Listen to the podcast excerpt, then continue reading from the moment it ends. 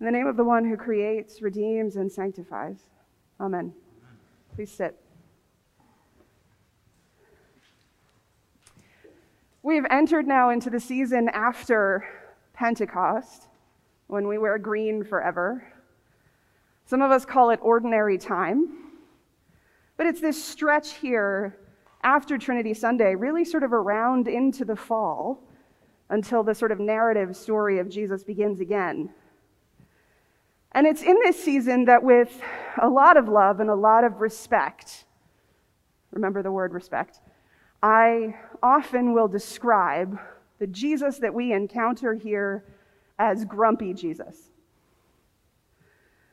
And it's because if we seriously listen to the gospel in ordinary time, if we really follow Jesus through this long stretch of tough stories and interesting parables, it's clear that he is asking a lot of us. A lot. And much of what we hear sort of flies in the face of this popularized Jesus that I think at least is profiled and caricatured in culture a lot about, you know, Jesus is my buddy, the whole Jesus is my homeboy vibe, right? This sort of gentle, loving to a fault, peaceful, passive Jesus. He, he is those things on certain occasions, but he is not those things on other occasions. And I think sometimes we skip over that part. We like to talk a lot, and I do it too, about the overwhelming, never failing, perfect love of Jesus for us, about the ways that we are held and the ways that we are cared for. And I deeply believe that that is true. But often, as Christians, and I think especially as Episcopalians, I really think it's a special sort of hobby and, and ability of ours, we miss out on the next part of the equation. And in large part, I think that's because for, for a very long time, it was not cool and it was not perceived as fun to talk about what happens next, to preach about what happens after we receive this overwhelming, perfect, wonderful love. We skip over the part that is about what we're supposed to do with that love.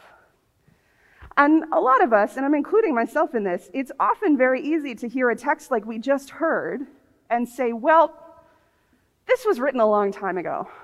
We don't know exactly what Jesus actually said, so it was probably a lot nicer than that. And in the gospel today, he says some really difficult things.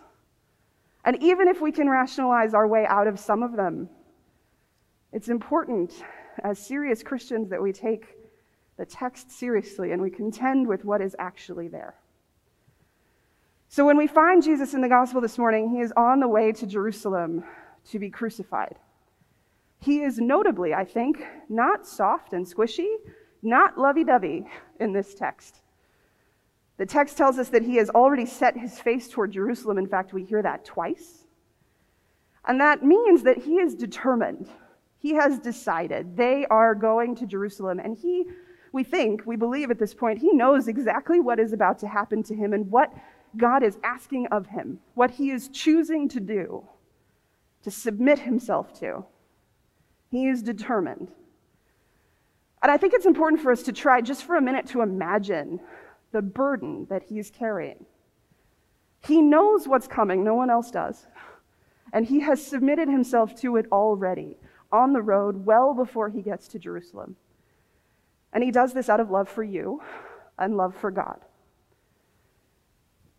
And the problem is, and I think this would make any of us grumpy, to be fair, people keep coming up to him on the road and making him these sweeping promises that are kind of empty. I will follow you anywhere you go. And he knows it's not true. He knows that even with the best of intentions, even if that really is what they mean to say, it's not true. They don't know where he's going. They don't know what burden he's carrying. And probably they don't know him well enough at this point to really have made a commitment within themselves to follow him. And I think that's borne out in the rest of the exchange that we have in the gospel this morning. we get this exchange between these two people, seemingly wanting to follow Jesus. But they have just one more thing that they need to do first. Both of them, seemingly good reasons to delay, right? Not to put it off forever, just delay. How can you fault the man who wants to bury his father? I can't. And another who wants to say goodbye to his family? That seems pretty reasonable to me, too. And how harsh Jesus sounds when he rebukes them, really. Let the dead bury their own dead. No one who puts a hand to the plow and looks back is fit for the kingdom of God. I think if we're honest, that sounds like an incredibly tall order. Maybe even an impossible order for those of us who love each other as well. But here's what's at the heart of it Jesus wants to be first in your life. For your first priority, your most important relationship to be with the triune God who loves you and who created you. There's often talk in Christian circles, and certainly it's been debated by scholars who are much smarter than me, um, about the difference between, quote, the God of the Old Testament and the God of the New Testament. And as Episcopalians, we believe that this is the same God. But there is a stark difference between what we read there if you've, if you've really dug into it. We don't believe that God changes but that over time, our understanding and our interpretation has changed. So, over time, the Spirit continues to move creation toward perfection, which is super hard for me to believe this morning, maybe for you. But that's the idea that the Spirit is moving us toward perfection. And so, our, our understanding, our lenses, our perspective changes instead. And I think this moment that we see with Jesus in the gospel this morning is a perfect thread to sort of connect the two. It shows you that there is some continuation between the two. In Hebrew scriptures, we hear all the time about a jealous God who wants to be first in your life, who expects, who demands to be the most important part of your life. This morning, Jesus does the same thing. Jesus is not willing to entertain any excuse, any delay, anyone who will say, Yes, Lord, but. And I think part of the reason that's hard for us to hear is because honestly, it's all of us sometimes. How many times in our life have we made excuses for ourselves and put other things ahead of our faith and ahead of our relationship with God? How many times have we put our hand to the plow, thinking that we want to share the good news, we want to proclaim it by word and deed, and grow in wisdom, and respect the dignity of every human being, and then we don't?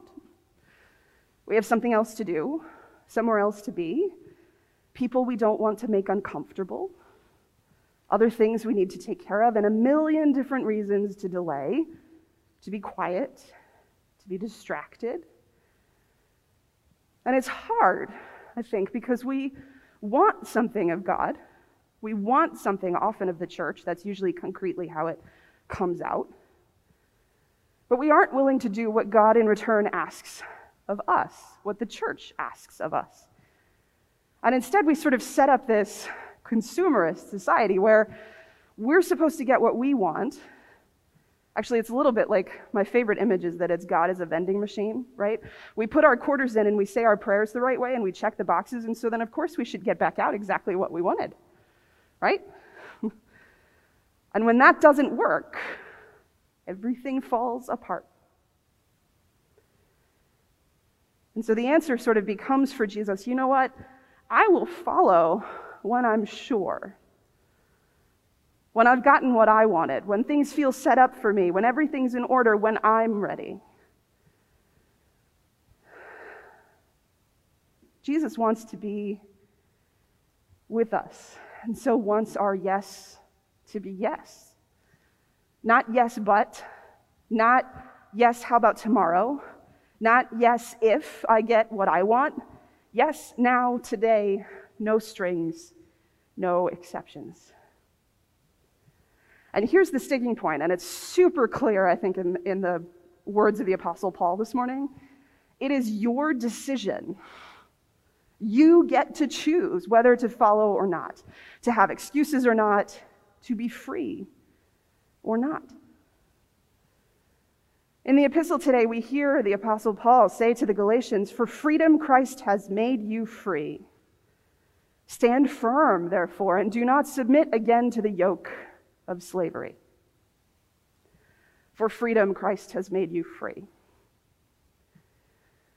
Now, admittedly, Paul is talking about a very specific tension between his past as someone who followed the law very carefully and his present as someone who now lives by faith. And he's talking about the tension between the flesh and the spirit, between the world and the way that we're supposed to live as faithful people.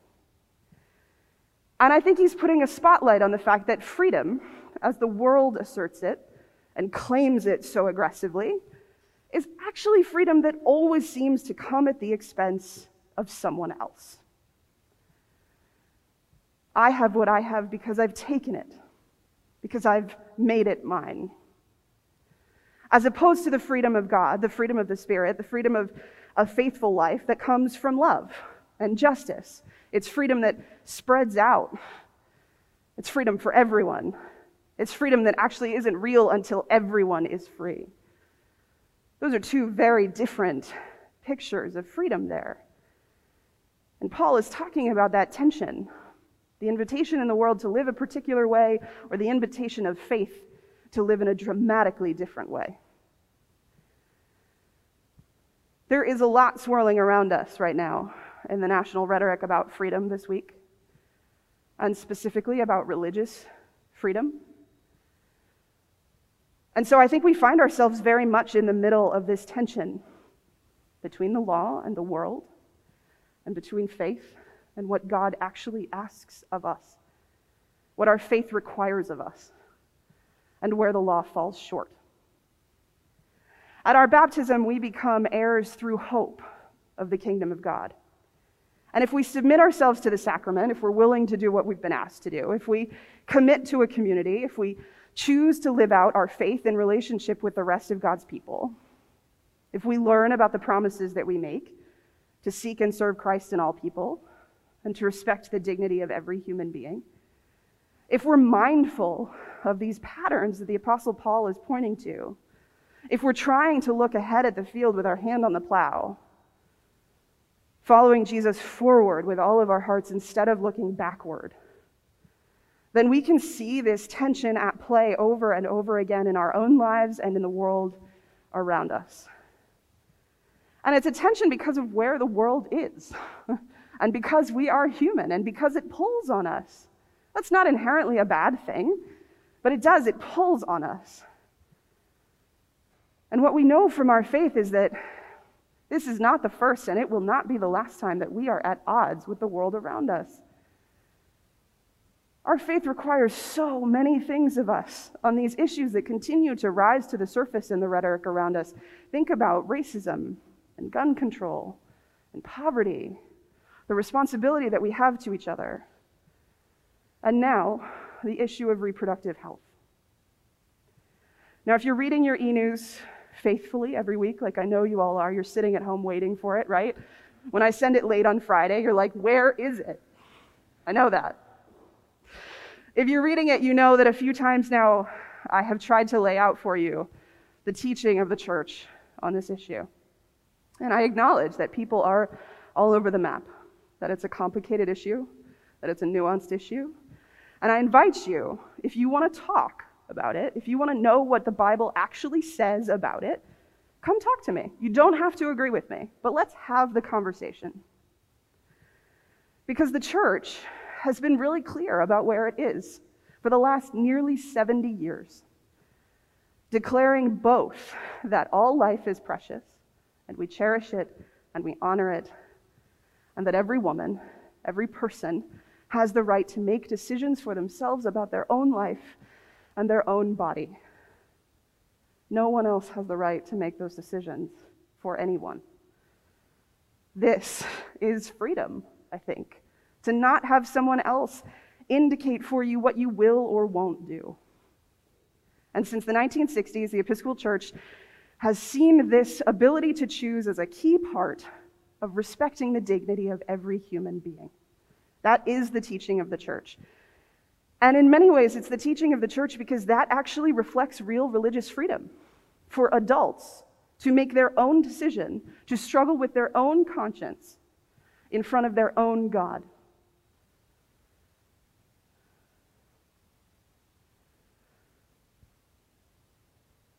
The church believes, because of what Jesus does on the cross and because of what St. Paul says this morning, that part of our work is to make sure that all people are free.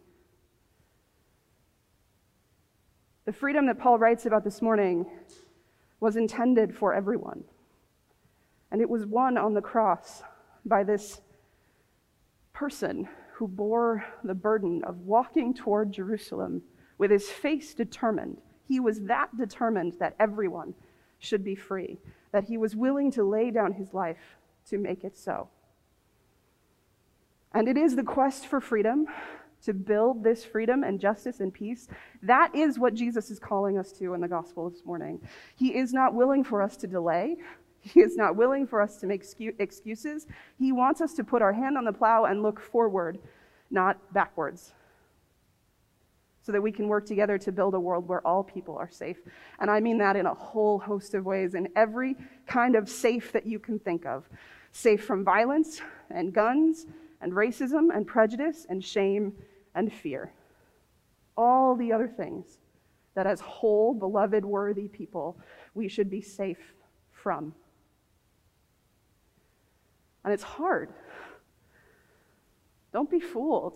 Jesus is asking a lot of us and a lot of you to make difficult choices, to be uncomfortable, to make other people uncomfortable.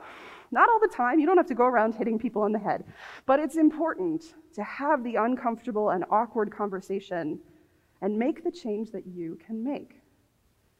For the sake of that very same overwhelming love that never leaves us and never gives up on us and is the same for every single person on the planet.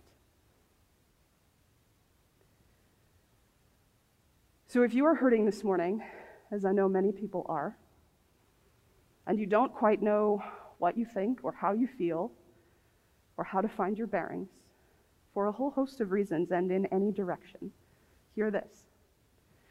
You are worthy, you are loved, and you are not alone. God is with you. The church is with you. And the story is not over. God will always have the last say. And that word, that victory, is always love. But take seriously the questions of the gospel this morning across your life. And I ask these questions to myself always as well. I'm not just pointing them at you. This is, this is all of us. What are the excuses that we make? What are the delays and the stopgaps we find and we invent and we choose that we put in place so that we don't have to do or say the hard thing? What is it that calls us to look back, that holds us back instead of allows us to follow Jesus into the field, into the work, into building freedom for ourselves and for everyone else? And how can you this week Claim this freedom for the people who are hurting around you. What will you do with this love that you have been given so freely? Amen.